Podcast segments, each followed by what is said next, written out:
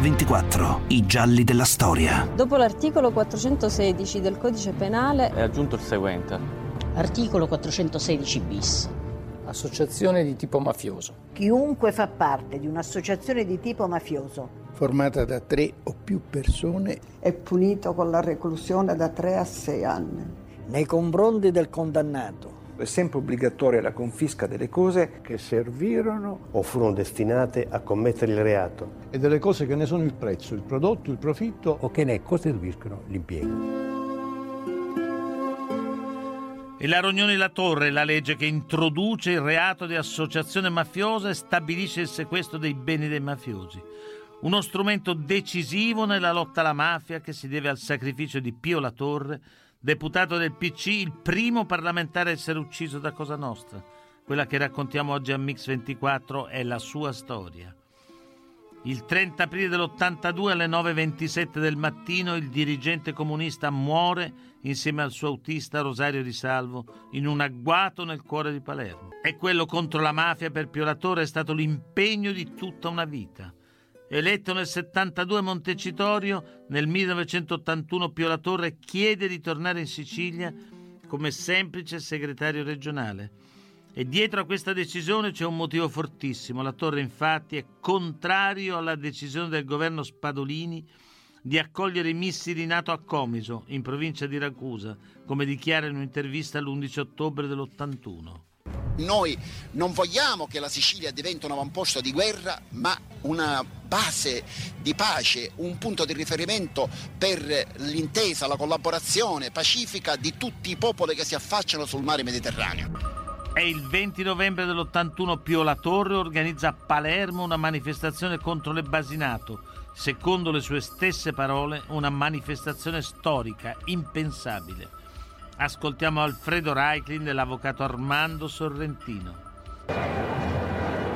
Beh, fu sorprendente il successo, bisogna dire la verità.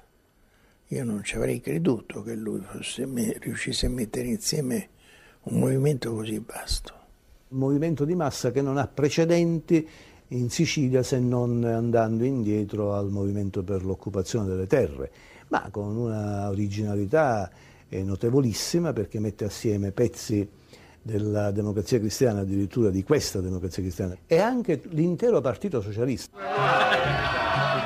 La nostra parola d'ordine resta la richiesta al governo italiano di sospendere la costruzione della base missilistica a Comiso come contributo originale dell'Italia alla creazione del clima più favorevole per il successo del negoziato ginevrino. Questa è la posizione di questa manifestazione. Pio La Torre dunque viene ucciso nel pieno di una battaglia che secondo lui è contro la guerra ma anche contro la mafia. Ma per capire perché è stato ucciso Pio La Torre dobbiamo ripartire dalla sua storia.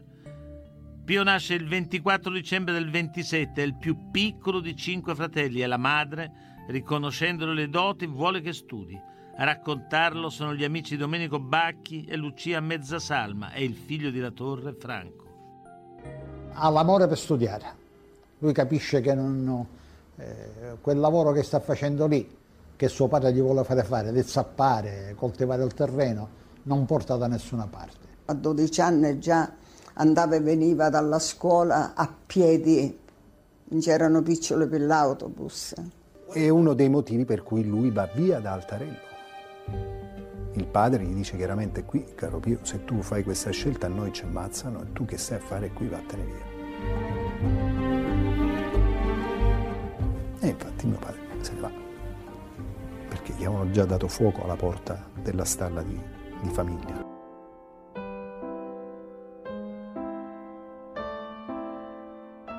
Dopo aver abbandonato Altarello, Pio La Torre si trasferisce a Palermo, dove trova sistemazione di fortuna. È il 48. A soli 21 anni diventa responsabile giovanile della CGL e responsabile organizzativo del PC palermitano.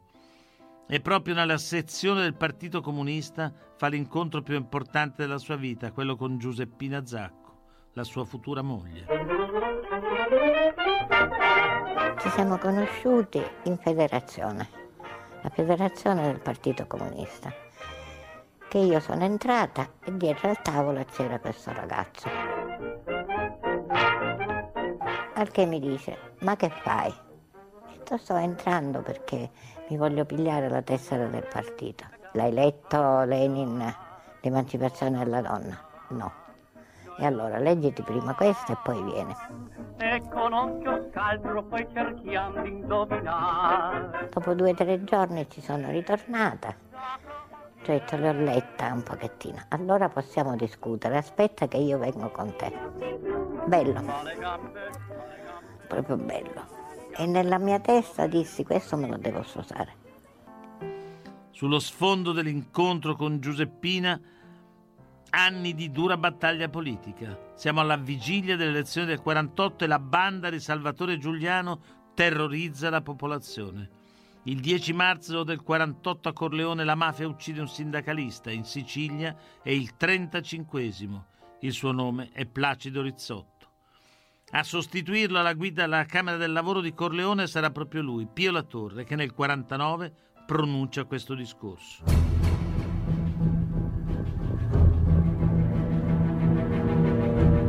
Nel nome di Placido Rizzotto dobbiamo lottare uniti per la giustizia contro l'arroganza della mafia e dei campieri, che vogliono le nostre terre. Noi dobbiamo continuare ad occuparle, perché la terra non è dei signori che la lasciano incolta, ma di chi la lavora. Nel 1949 il Partito Comunista guida le grandi occupazioni delle terre in Sicilia, a fianco di Pio La Torre, Emanuele Macaluso e Domenico Bacchi. Ci fu una, una grande ondata dopo il 48, dopo la, una seconda ondata di grande occupazione di terre che c'erano state nel 46, nel 47 e pensavano che con la vittoria del 48 della democrazia cristiana, la sconfitta del fronte popolare, tutto si sarebbe fermato, invece nel 49 abbiamo ripreso il movimento dei contadini. E noi occupando le terre avevamo un colpo al potere mafioso agrario della Sicilia incidevamo profondamente. Io guidavo quella mattina il corteo di Besaquino. Era lungo 4-5 chilometri. C'erano 5.000 o 6.000 persone che marciavano come un esercito pacifico. Ma fermo nelle intenzioni. Vidi arrivare una colonna di automezzi. Centinaia di agenti e carabinieri si appostarono in assetto di guerra ai bordi della strada. Un gruppo di carabinieri si fece avanti verso la testa del corteo e tentò di strappare le bandiere dalle mani delle donne.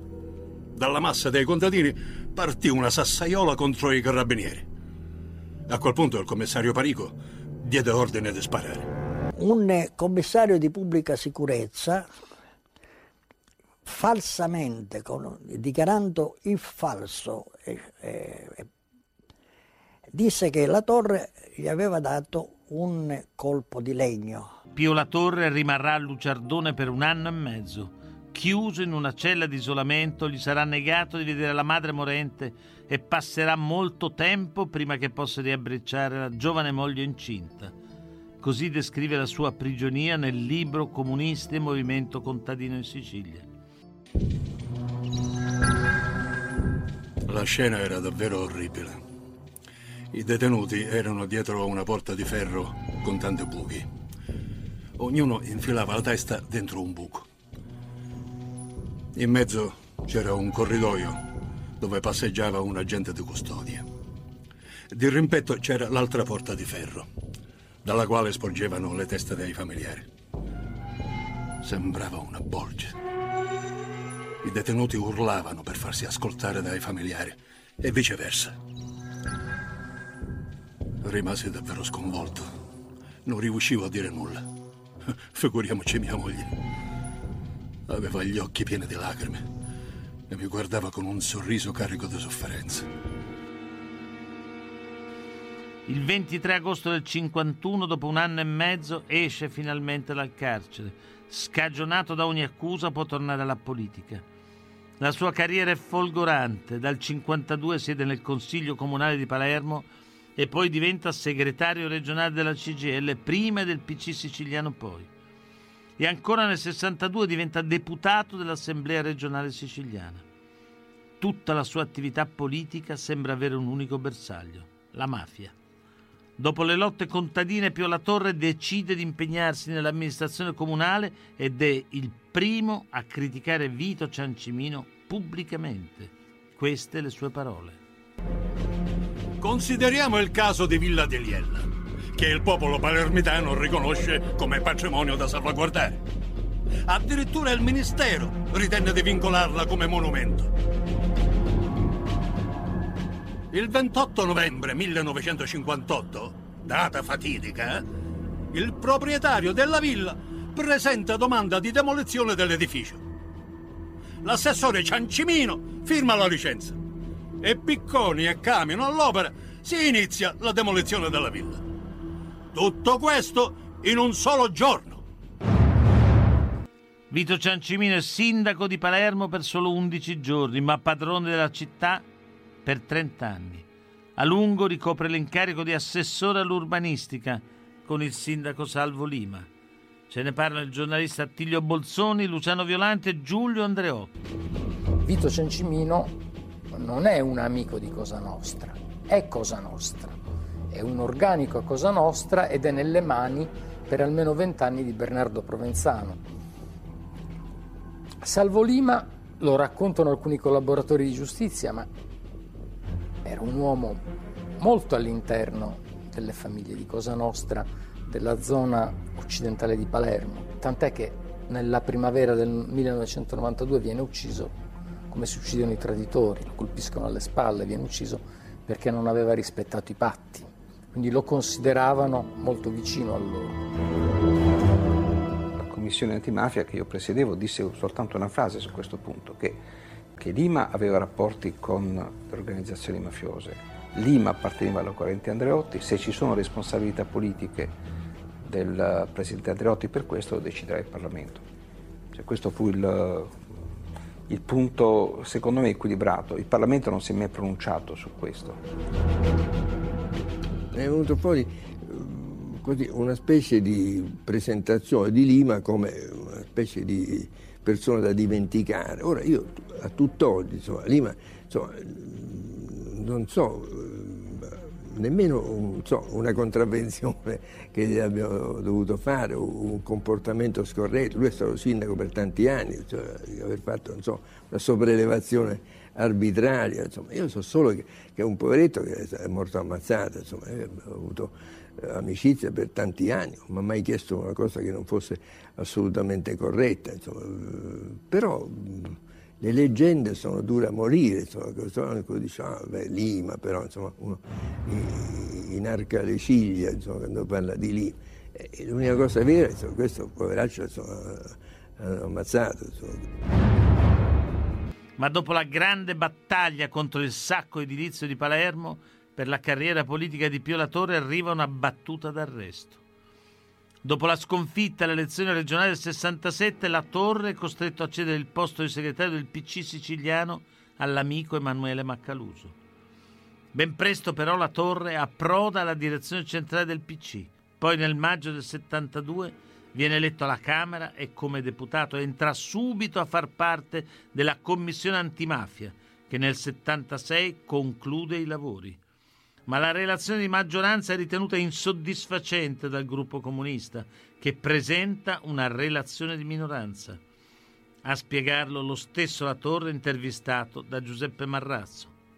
Nella relazione di minoranza che abbiamo stilato insieme a Cesare Terranova come gruppo comunista e che è stata fatta proprio da, dalle sinistre, sono elencati nomi invece di persone che ancora ricoprono importanti responsabilità, dal sindaco, dal sin, dall'ex sindaco Cencimino all'onorevole Matta, all'onorevole Lima, all'onorevole Gioia. Uno dei punti focali dell'indagine era costituito dal sistema di potere mafioso a Palermo.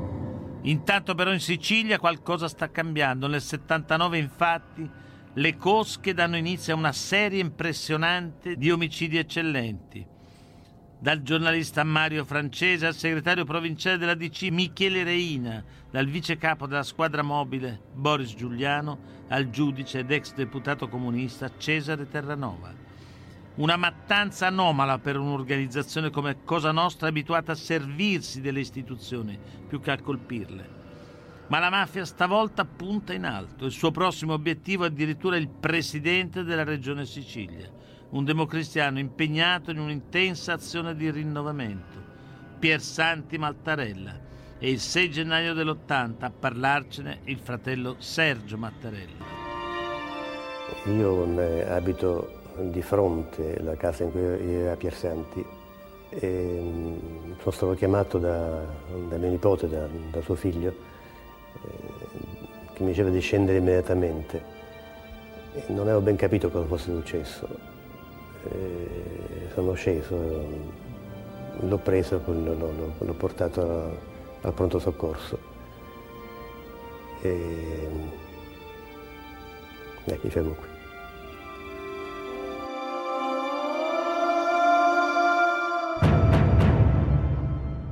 Lui la domenica usciva con la famiglia. Io credo che fosse consapevole che se avesse avuto la scorta la domenica eh, avrebbero fatto un massacro e l'assenza di scorta invece avrebbe tenuto al, riparo i suoi familiari perlomeno. Nel febbraio del 79 a Palermo Pio La Torre interviene alla conferenza regionale dell'agricoltura insieme al presidente della regione siciliana Piersanti Mattarella. A raccontarlo è ancora suo fratello Sergio Mattarella. La Torre in quell'occasione fece un attacco molto duro alla conduzione dell'assessorato all'agricoltura si dice che tutti attendevano dal Presidente della Regione una difesa dell'azione dell'assessorato che invece non venne perché in quella conferenza, nelle sue conclusioni, Piersanti sottolineò l'esigenza che l'assessorato si muovesse con criteri di trasparenza, di legalità, di, di visibilità, di, di, correttezza maggiori.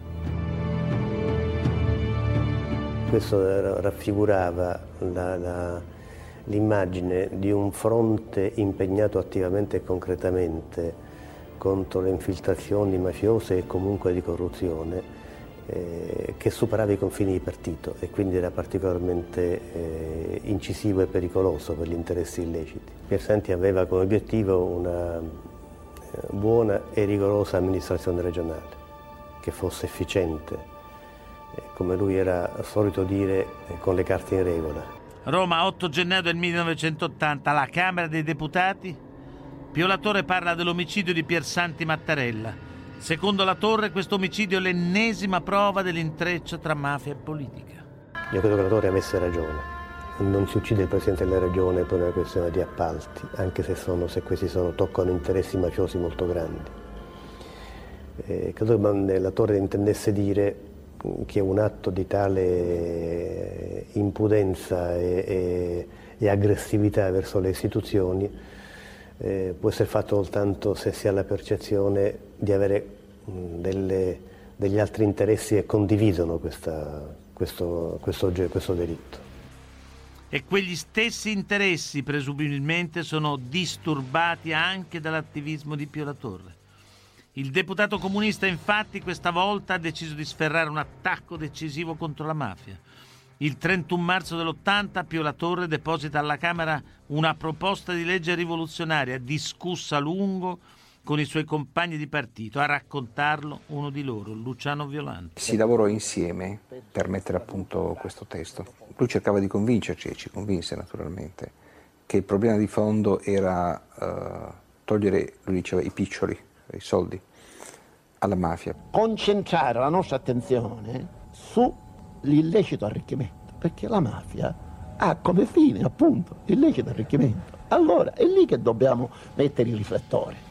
In realtà ci vorranno due anni perché la legge Rognoni Latore inizi il suo cammino in aula e due anni e mezzo perché venga alla fine approvata. Intanto la Torre continua la sua attività politica, sia in Parlamento che nella segreteria del PC di Enrico Berlinguer, di cui fa parte e dove è legato ai cosiddetti riformisti Bufalini, Gerardo Chioramonte, Emanuele Macaluso e Giorgio Napolitano. Ma Pio La Torre sta preparando un altro colpo di scena nella sua lunga vita politica, il ritorno in Sicilia. A parlarcene Adriana Laudani e Emanuele Maccaluso.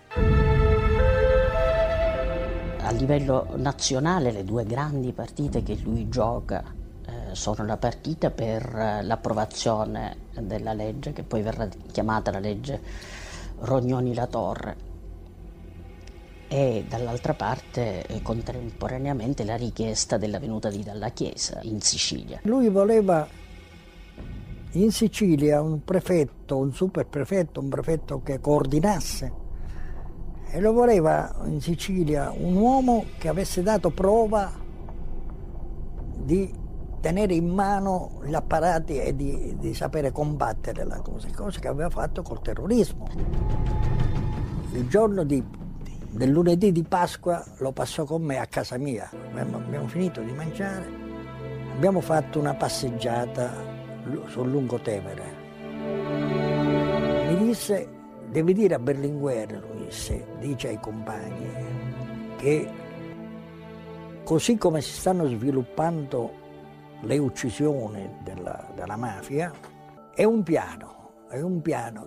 E dentro questo piano ci siamo noi.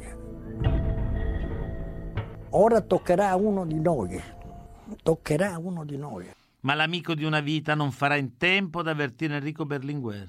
Per Pio La Torre, infatti, il tempo è scaduto.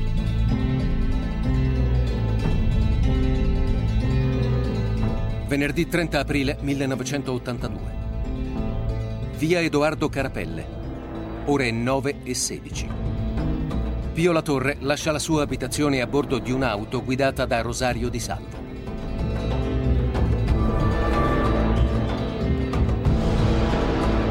Piazza Generale Turba. Ore 9 e 21. I sicari sono già appostati sul luogo dell'agguato. Il gruppo di fuoco è composto da tre persone.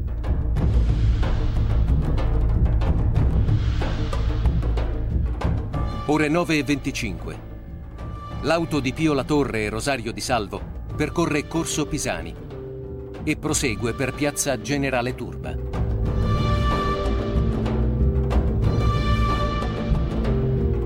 Ore 9 e 27. L'auto è all'altezza dell'ingresso della caserma Andrea Sole. All'improvviso, un'altra auto le blocca il passaggio. È l'inferno. Molti anni più tardi, per il suo omicidio, la Cassazione condannerà in via definitiva Totorina, Bernardo Provenzano, Pippo Calò, Bernardo Brusca, Antonio Neneggeraci.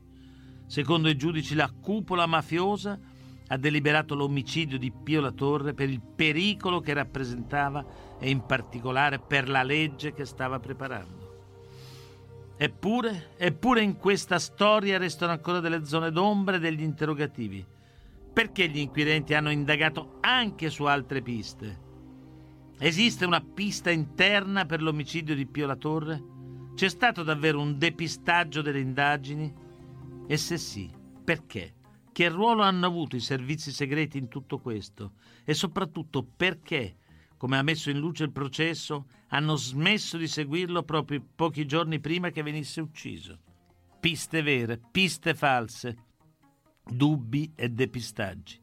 Insomma, un vero e proprio giallo con tanti, troppi interrogativi rimasti senza risposta sul quale anche Giovanni Falcone aveva iniziato a indagare, ma certamente, oltre il giallo della morte di Pio La Torre, resta ancora oggi la legge che porta il suo nome, la Rognoni La Torre, un testo che riconosce il reato di associazione mafiosa e permette la confisca dei beni. Una vera rivoluzione nel codice penale e nella guerra dello Stato contro Cosa Nostra.